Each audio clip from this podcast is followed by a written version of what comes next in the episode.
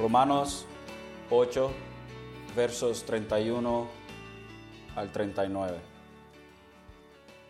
Dice así la palabra del Señor. Entonces, ¿qué diremos a esto? Si Dios está por nosotros, ¿quién está contra nosotros?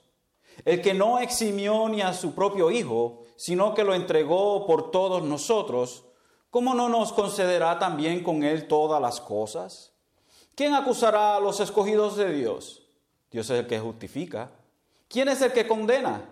Cristo Jesús es el que murió, sí más aún el que resucitó, el que además está a la diestra de Dios, el que también intercede por nosotros. ¿Quién nos separará del amor de Cristo?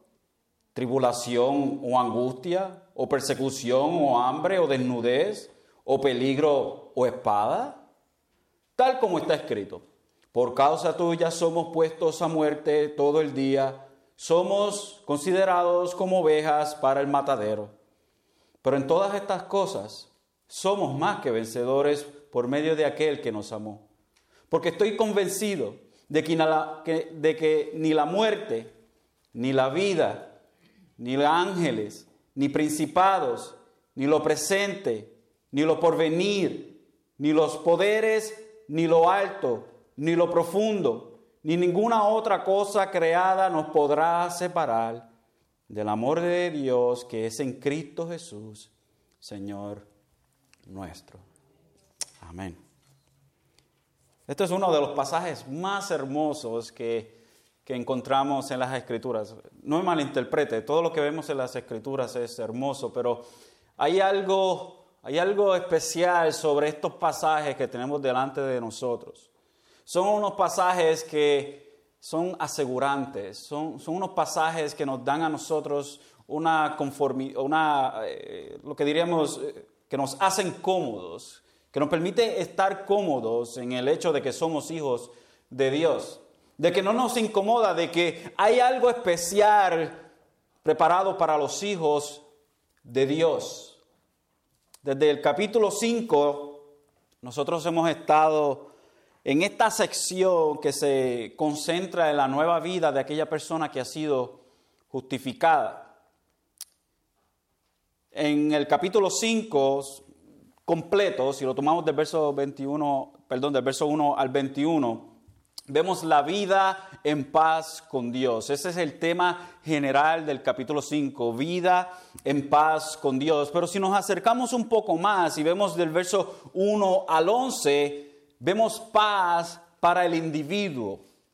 Del verso 12 al 21 tenemos paz para la raza humana. Paz a través de Jesucristo para la raza humana. Cuando Adán cayó era, era eh, merecedor de que él y sus descendientes estuvieran destituidos de la gloria de Dios para siempre. Sin embargo, encontramos paz para la humanidad en Jesucristo.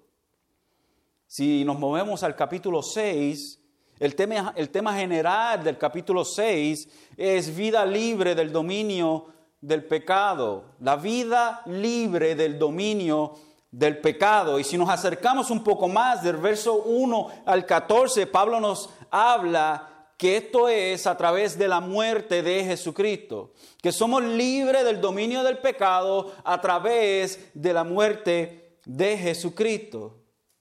Y que también en el verso 15 al 23, que somos libres del dominio del pecado por la entrega a Jesucristo.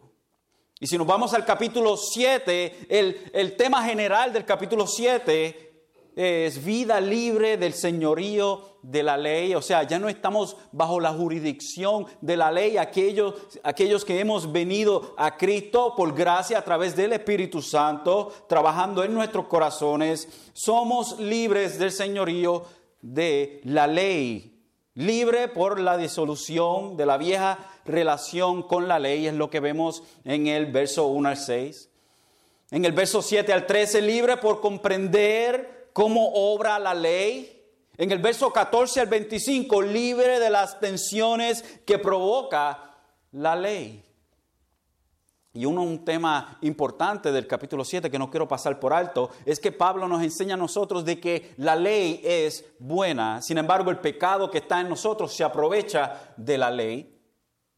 Y uno de los pasajes más, más eh, eh, eh, citados es cuando Pablo expresa lo miserable que es miserable de mí un hombre que, conocía y comprendía y estaba bien relacionado con el hecho de que era un pecador y que todavía le faltaba a Dios y, y que esto él lo odiaba, que odiaba el hecho de que él le fallaba a Dios. Y en el capítulo 8 tenemos 39 versos. Y estos 39 versos nos concentran a nosotros en la vida en el Espíritu. El personaje central que vemos en el capítulo 8 es el Espíritu Santo de Dios. En los versos 1 al 11 vemos la dinámica de una vida en el Espíritu. En el verso, los versos 12 al 17 vemos la relación familiar de una vida en el Espíritu. Los versos 18 al 25 vemos la esperanza futura de una vida en el Espíritu. En los versos 26 al 30, la seguridad de una vida en el Espíritu. Y en los versos que tenemos para hoy, 31 al 39, es el cántico de victoria de una vida en el Espíritu. Entonces he titulado a este sermón de esta tarde, Perseveramos en Él y por Él. Perseveramos en Él y por Él. Una de las doctrinas más hermosas que nosotros apenas algunos años venimos aprendiendo es la perseverancia del creyente en Jesucristo. Que el creyente persevera en Jesucristo, de que el creyente no pierde la salvación porque todos sus pecados han sido perdonados, de que la fe habita en esa persona para siempre.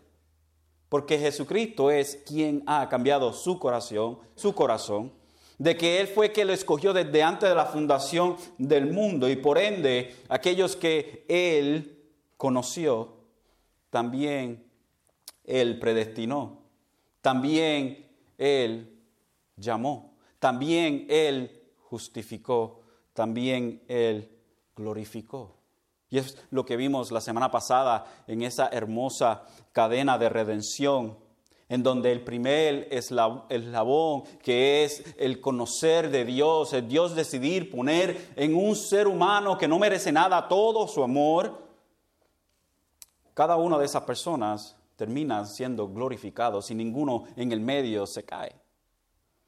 So que todo aquel que está en Cristo perseverará en Cristo no porque nosotros tenemos algo especial, no porque nosotros tenemos algo que nos hace agarrarnos de, de, Jesucristo en nosotros mismos, en nuestra propia naturaleza, no es por el mismo Dios. Y es lo que Pablo quiere traer a colación, quiere traer a la superficie para todos aquellos sus lectores, los cuales están leyendo todo esto en Roma, una, una ciudad extremadamente pagana, una ciudad metropolitana, una, una, ciudad donde hay adoración al, al, emperador, una ciudad donde hay que pagarle al emperador y traerle incienso al emperador, al César. ¿Y cómo es que pueden esta gente, estos hermanos de Roma, agarrarse de lo hermoso de lo que Pablo está hablando? Pablo en el capítulo 1, versos 16 al 17 nos habla de que el Evangelio es el poder de Dios para todo el que cree. El poder de la salvación de Dios para todo aquel que cree. Y luego nos presenta a nosotros cómo es que esto se lleva a la realidad y nos presenta a nosotros un, un, trasfondo bien oscuro para presentarnos la verdadera realidad del hombre, de que el hombre es un pecador impedernido, de que todos somos culpables y merecedores de tormento eterno, que ninguno de nosotros jamás y nunca puede ah, eh, eh, acumular lo suficiente para ganarse el cielo. podemos venir a la iglesia todos los domingos y esto no nos sirve a nosotros para nada. Podemos nosotros decirle a la gente, Dios te bendiga desde que, que, nos levantamos hasta que nos acostamos y esto no nos salva a nosotros. Podemos tener una Biblia debajo del brazo o en nuestra casa y esto no nos salva a nosotros. Podemos tratar de ser la mejor persona en el mundo y esto tampoco nos salva a nosotros. Pero que es el poder de Dios, del Evangelio, que nos salva a nosotros. El Evangelio de Jesucristo, la buena noticia que Pablo quiso traer a los hermanos de, Roma, este, este, este, Evangelio, esta buena noticia que no tiene su origen en el ser humano, pero su origen es divino. Un mensaje desde antes, un mensaje mucho más atrás de que todo, de, mucho más atrás de nosotros. Un mensaje divino de Dios. y, y este mensaje de Pablo Pablo lo desarrolla en los primeros tres capítulos, perdón, cuatro capítulos, y luego nos habla a nosotros en vista de esto que hemos visto. Quiero entonces presentarles a ustedes la vida de aquella persona que ha sido justificada, y es lo que hemos estado viendo desde el capítulo 5 hasta este capítulo 8. Pero dentro del contexto de este mismo capítulo 8, Pablo nos va a presentar a nosotros en los versos 31 al 39 algo súper especial, algo bien hermoso. Nos dice entonces Pablo, y se dirige con unas, diría yo, unas verdades dulces. El verso 31 dice, entonces, ¿qué diremos a esto? ¿A qué, Pablo? Bueno, si tomamos el contexto general, bueno, desde lo que, lo que nos está diciendo nosotros desde el capítulo 5, pero también podemos hablar de lo que ha acabado de decir en, en los versos anteriores, que él nos comienza a hablar diciendo en el verso 28, y sabemos que para los que aman a Dios todas las cosas cooperan para bien, esto es, para los que son llamados conforme a su propósito. Porque a los que de antemano conoció también los predestinó a ser hechos conforme a la imagen de su Hijo, para que Él sea el primogénito entre muchos. Y a los que predestinó, a esos también llamó, y a los que llamó, a esos también justificó, y a los que justificó, a esos también glorificó. Entonces, ¿qué diremos a esto? ¿Qué diremos a esto? Y Pablo hace una pregunta retórica porque la contesta él mismo. ¿Qué diremos a esto? Si Dios está con nosotros, ¿quién estará en contra de nosotros? Podríamos decir, en vista de lo que hemos visto hasta ahora, Pablo pregunta, ¿qué diremos a esto? En vista a lo que hemos visto, en vista a lo que he, he presentado a ustedes, ¿qué diremos de esto? Si Dios está por nosotros, en otras palabras, puesto que Dios está con nosotros, es una mejor traducción, puesto que Dios está con nosotros, porque para nosotros en el español usualmente cuando decimos sí, esto es así, así, así, implica algo un poco de duda. Sin embargo, en el original nos dice algo bien certero y algo, algo bien concreto, que es puesto que Dios está con nosotros. O sea, es una realidad, es algo, es un hecho. Puesto que Dios está con nosotros, ¿quién estará contra nosotros? Y la, la, respuesta implícitamente clara es nadie. Nadie. Puesto que Dios está con nosotros, ¿quién estará en contra de nosotros? Y esto es nadie.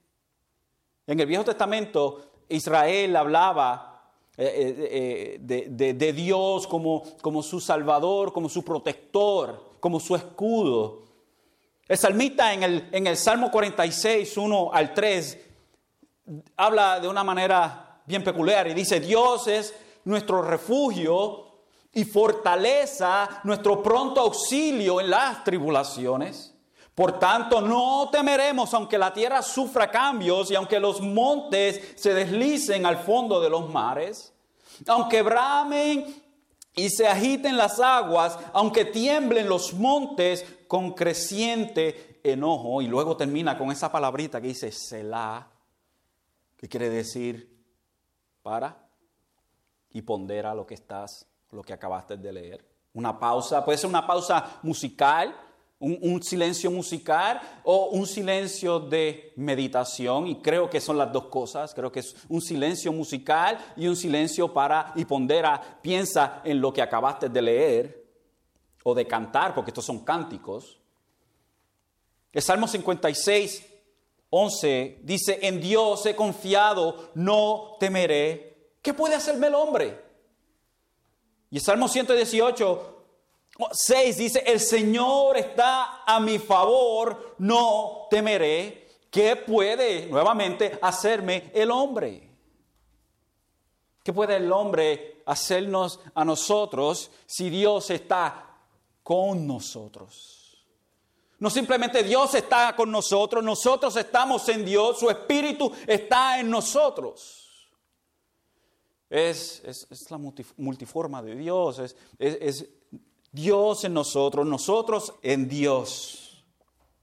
Pablo continúa el verso 32 y dice, el que no eximió, en, creo que en la, en la Reina Valera, el que no escatimó a su propio Hijo, sino que lo entregó por todos nosotros, ¿cómo no nos concederá también con Él todas las cosas?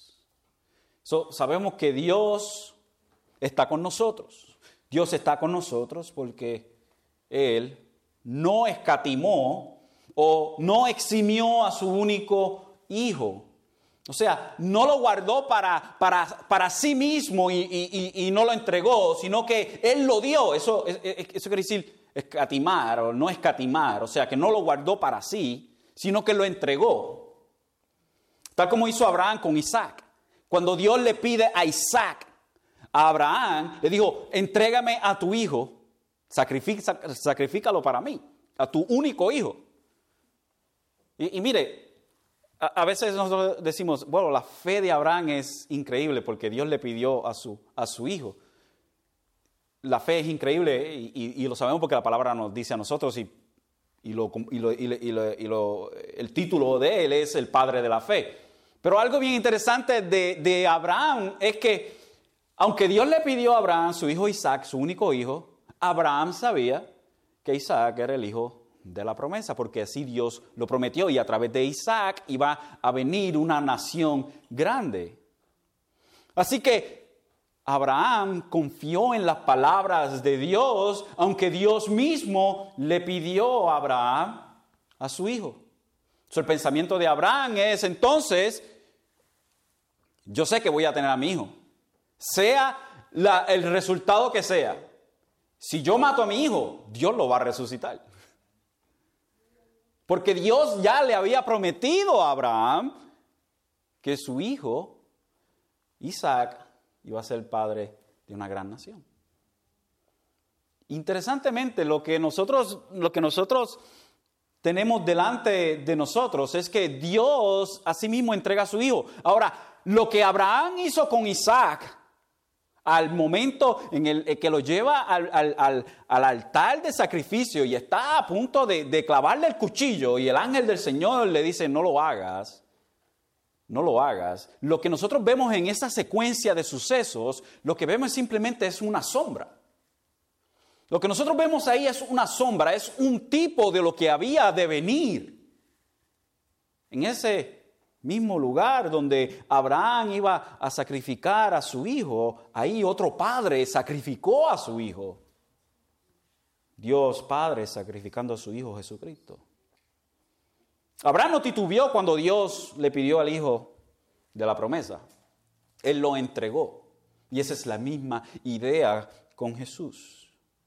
El Padre entregó a su hijo, no titubeó y no solo el Padre entregó al Hijo por nosotros, sino que lo hizo en completo conocimiento de que su Hijo tomaría en sí mismo la completa ira de Dios.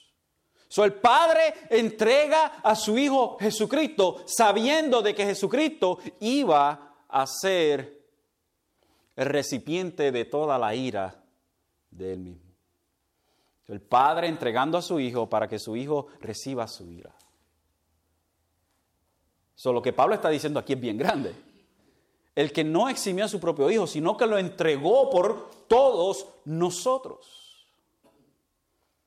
Isaías 53, 10 dice, pero quiso el Señor quebrantarle, sometiéndole a padecimiento, hablando del Mesías.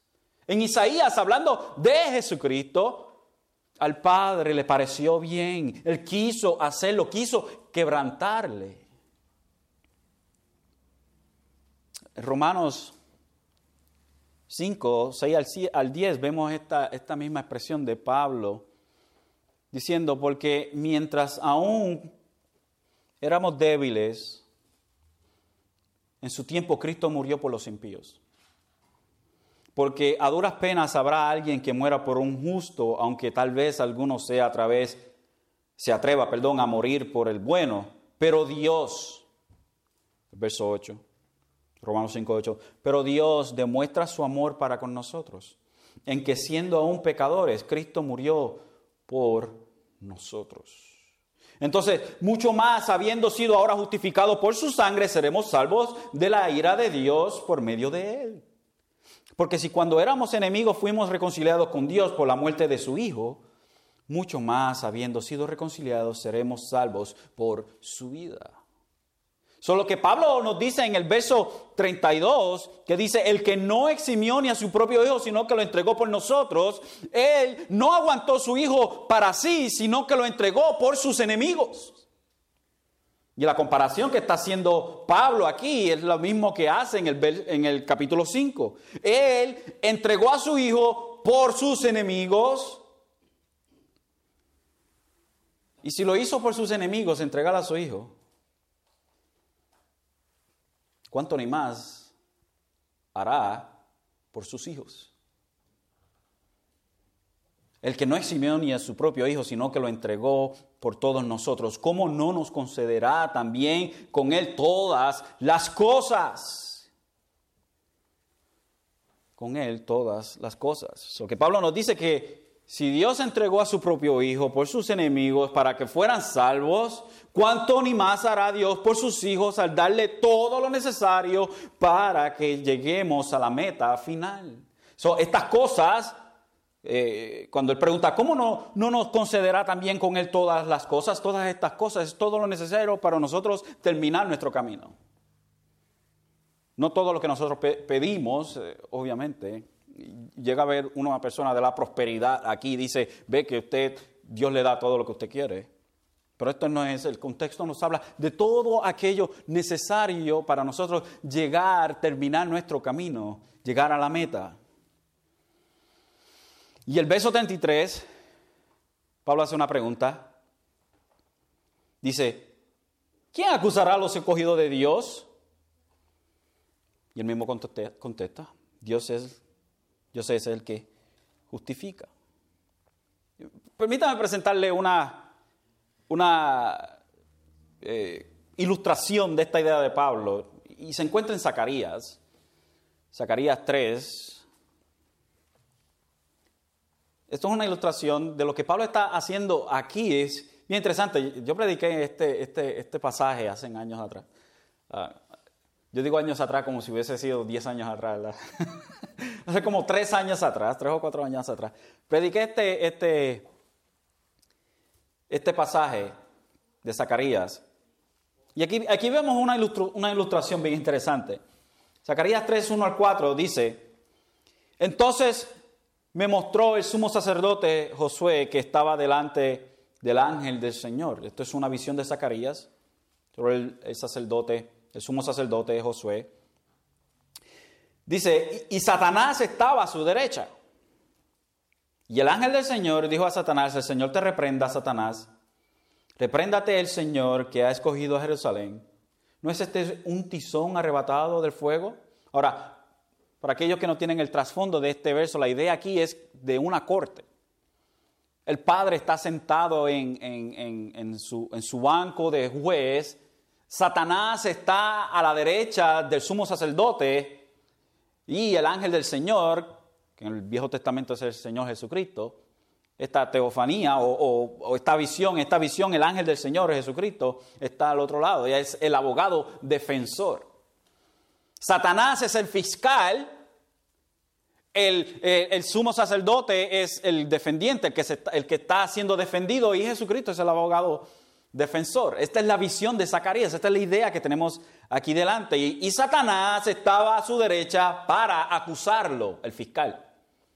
Y el ángel del Señor dijo a Satanás, el abogado defensor, el Señor te reprenda, Satanás, repréndate el Señor que ha escogido a Jerusalén, ¿no es este un tizón arrebatado del fuego? Y el verso 3, y Josué estaba vestido de ropas sucias en pie delante del ángel. Y este habló y dijo a los que estaban, este el ángel de Dios, y dijo a los que estaban delante de él, quitarle las ropas sucias. Y a él y a él le dijo, mira, he quitado de ti tu iniquidad, tu pecado, y te vestiré de ropas de gala. So tenemos la acusación de Satanás sobre el sumo sacerdote y el abogado defensor, el ángel de Dios, le reprende a Satanás diciendo que el Señor te reprenda, Satanás. Este es un tizón sacado del, del fuego. Y luego le dice a, Josué, el que, el que está con trapos sucios o vestidos suciamente, no adecuadamente vestido, no tenía la, vestimenta adecuada, tenía vestimenta sucia. Quiere decir su pecado. La idea es más gráfica. Tenía sus ropas eh, manchadas con, con desperdicio, desperdicio y, le dice, quítale las ropas sucias. Y él le dijo, mira que he quitado de ti tu iniquidad. O sea, te he limpiado y te vestiré con ropas de gala. Exactamente lo que Dios hace con nosotros. Dios a nosotros nos ve cuando nos veía a nosotros cuando no estábamos en Él, nos veía a nosotros con ropas sucias. Ropas, nuestra propia justicia, ropas sucias. Y ahora en Jesucristo somos vestidos con ropas limpias porque estamos vestidos de la justicia de Jesucristo, de la rectitud de Jesucristo. Por ende, entonces, Satanás no nos puede acusar delante de Dios, y eso es lo que quiere decir esa palabra. Satanás es el acusador. Él lo que hace es acusar, acusar y acusar. Hemos sido entonces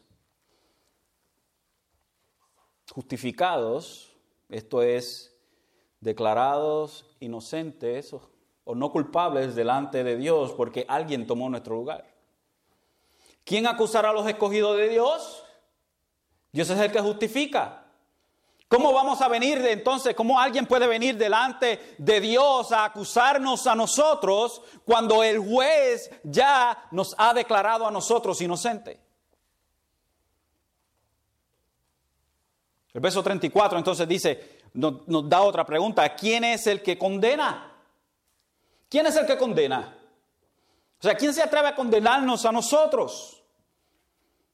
Pablo dice, Cristo Jesús es el que murió, sí, más aún, el que resucitó, el que además está a la diestra de Dios, el que también intercede por nosotros. aquí tenemos cuatro cosas que impiden que nosotros vengamos bajo condenación. Primero, Cristo murió por nosotros. Segundo, resucitó. Tercero, Cristo está a la diestra del Padre. Y cuarto, Él intercede por nosotros. Y es por eso que nosotros no vamos bajo condenación de que nadie nos puede condenar porque hemos sido declarados inocentes. ¿Por qué fuimos declarados inocentes? Porque Cristo murió por nosotros. Pero no se quedó ahí, sino que resucitó en señal de que ese sacrificio fue aprobado por el Padre. Pero no se quedó ahí, sino que Jesucristo ascendió a la diestra del Padre, como dice Hebreos 1.3. Dice, Él es el resplandor de su gloria y la expresión exacta de su naturaleza y sostiene todas las cosas por la palabra de su poder, después de llevar a cabo la purificación de los pecados, se sentó a la diestra de la majestad en las alturas, sentado a la diestra del Padre, el lugar de honor.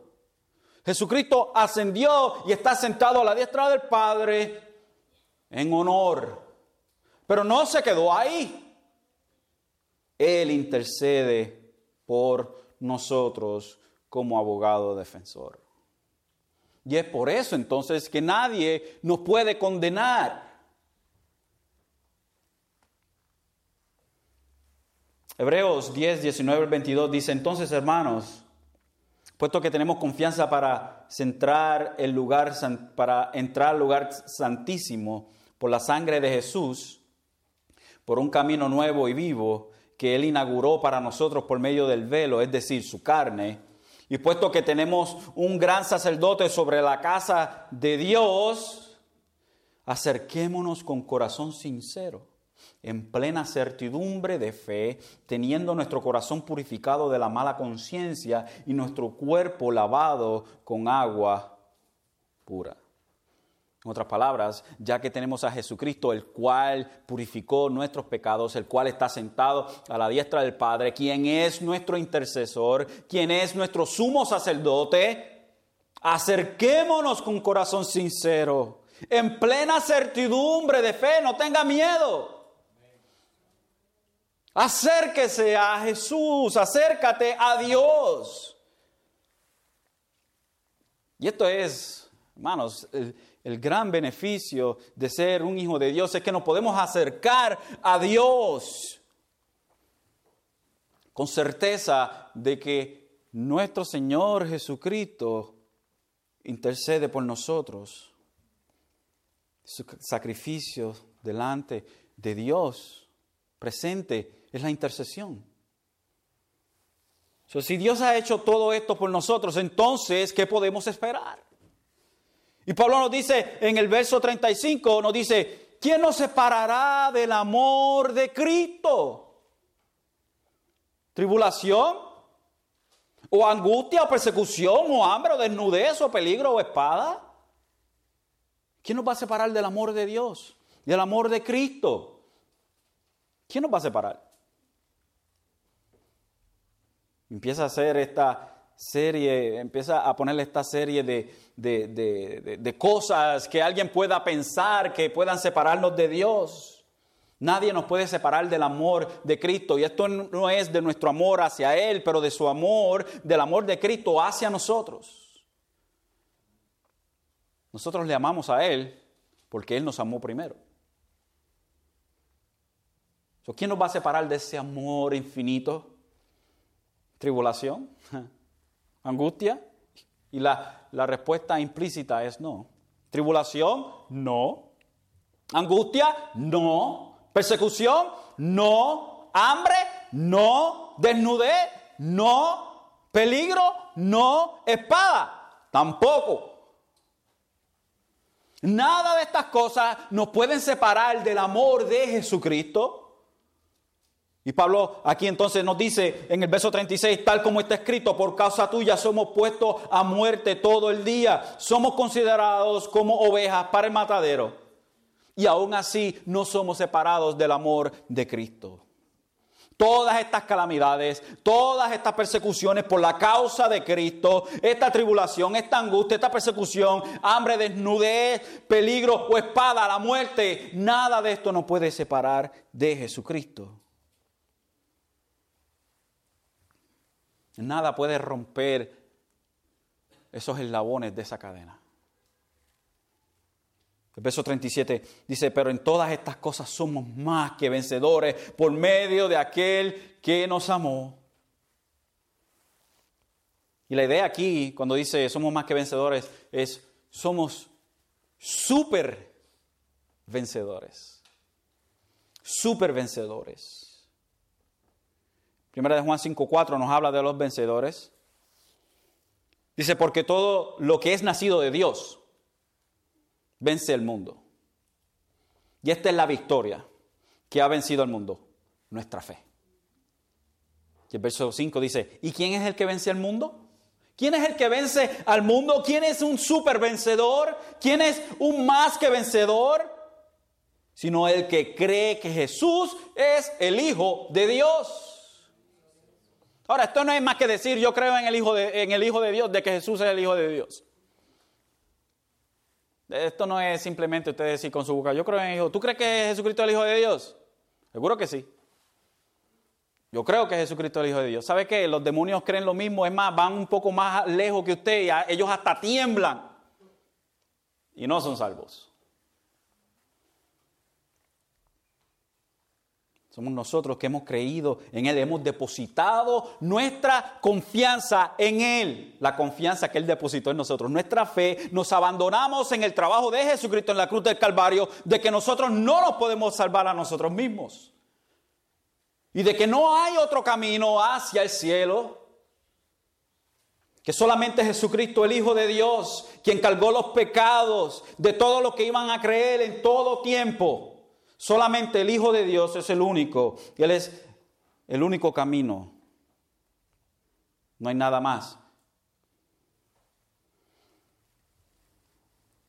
La señora Merrill E. Gates en 1886 escribió esto. Tu amor por mí, oh Cristo, tu amor por mí. No el mío por ti, declaro. No el mío por ti.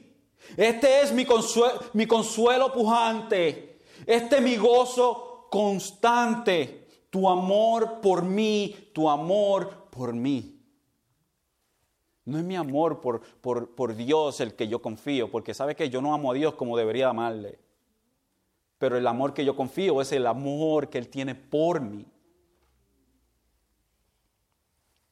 El verso 38, porque estoy convencido de que ni la muerte, ni la vida, ni ángeles, ni principados, ni lo presente, ni lo porvenir, ni los poderes. Son ni la muerte, ni la vida, ni ángeles ni principados, ángeles, ángeles caídos, ni ángeles santos, ni ángeles caídos, ni lo presente, ni lo que ha de venir en el futuro, ni lo que estoy pasando ahora en esta vida, ni lo que venga en el futuro en la vida, ninguna otra cosa, nada. Pablo en, en Filipenses 1.20 tiene algo tiene, tiene lo que diría yo, tiene algo tan, tan, tan hermoso en su, en su, lo que digo yo, el dilema de Pablo. Filipenses 1.20 dice, conforme a mi anhelo y esperanza de que en nada seré avergonzado, sino que con toda confianza, aún ahora, como siempre, Cristo sea exaltado en mi cuerpo y yo sea por vida, ya sea por vida o por muerte. Pues para mí el vivir es Cristo y el morir es ganancia. Pero si el vivir en la carne, esto significa para mí una labor fructífera, entonces no sé cuál escoger. Pues de ambos lados me siento apremiado, teniendo el deseo de partir y estar con Cristo, pues eso es mucho mejor. El dilema de Pablo era, quiero estar con, con Cristo ya. Pero a la misma vez, si, si el yo sufrir por la causa del Evangelio y sufrir por ustedes, ah, hermanos de, de Filipo, si, si, el yo sufrir por ustedes es fructífero para la gloria de Dios, que así sea, pero sépase que, que quiero estar con Él. El dilema de Pablo. Entonces el verso 39, Pablo continúa y dice, ni lo alto, ni lo profundo, esta es la idea de ni lo alto y lo profundo, es de una estrella que está en su máximo y lo profundo es una estrella en su punto más bajo. Ni ninguna otra cosa creada nos podrá separar del amor de Dios que es en Cristo Jesús, Señor nuestro. ¿Eso qué nos puede separar a nosotros de Dios? Ninguna circunstancia nos puede separar del amor de Cristo para nosotros ni, ni ángeles, ni las fuerzas del mal, ni Satanás, el acusador, ni la prueba, ni la frustración. Nada, absolutamente nada nos puede separar del amor de Cristo. Pero lo que más me llama la atención en este verso 39, que dice, ni ninguna otra cosa creada. ¿Sabe qué? Que usted es una creación. Ni usted mismo se puede separar del amor de Cristo. Ni usted mismo se puede separar del amor de Cristo, del amor de Dios que es en Cristo Jesús, Señor nuestro. Qué gran, qué gran declaración de, de Pablo. Qué, qué, qué, grande es esto. Entonces, cuando nosotros venimos a, verdaderamente a poner en, delante de nosotros en la mesa, poner el hecho, hacerlo claro, transparente, el hecho de que una vez que nosotros fuimos salvos por la gracia de Dios, Dios por su gracia nos mantiene en Él y no hay nada ni nadie que nos pueda separar de Él. Mire qué interesante. Cualquier otra interpretación de estos versos saca los versos de su contexto. La idea que Pablo nos trae a nosotros es que una vez que estamos en Cristo, estamos en Cristo para siempre. Para siempre. ¿Quiere decir que somos perfectos? No, claro que no. No somos perfectos. Todavía no hemos llegado a ese punto. Cuando muramos o Cristo venga entonces. Pero sí sabemos y tenemos por seguro de que Dios a nosotros nos mantiene en Él. Y para mí, hermanos, si, llega, si, la, si la salvación depende de mí, hace rato yo estuviese perdido. Pero como yo sé que la salvación no depende de mí ni de las cosas que yo haga, agradezco a Dios de que la salvación es de Dios, de la A a la Z. Y termino con estas palabras de un comentarista. Dice, nada en la extensión del espacio, ni lo alto ni lo profundo, ni en el curso del tiempo, ni lo presente ni lo porvenir. Nada en todo el universo de Dios, ni ninguna otra cosa creada puede apartar a los hijos de Dios del amor de su Padre que les ha sido asegurado en Cristo Jesús.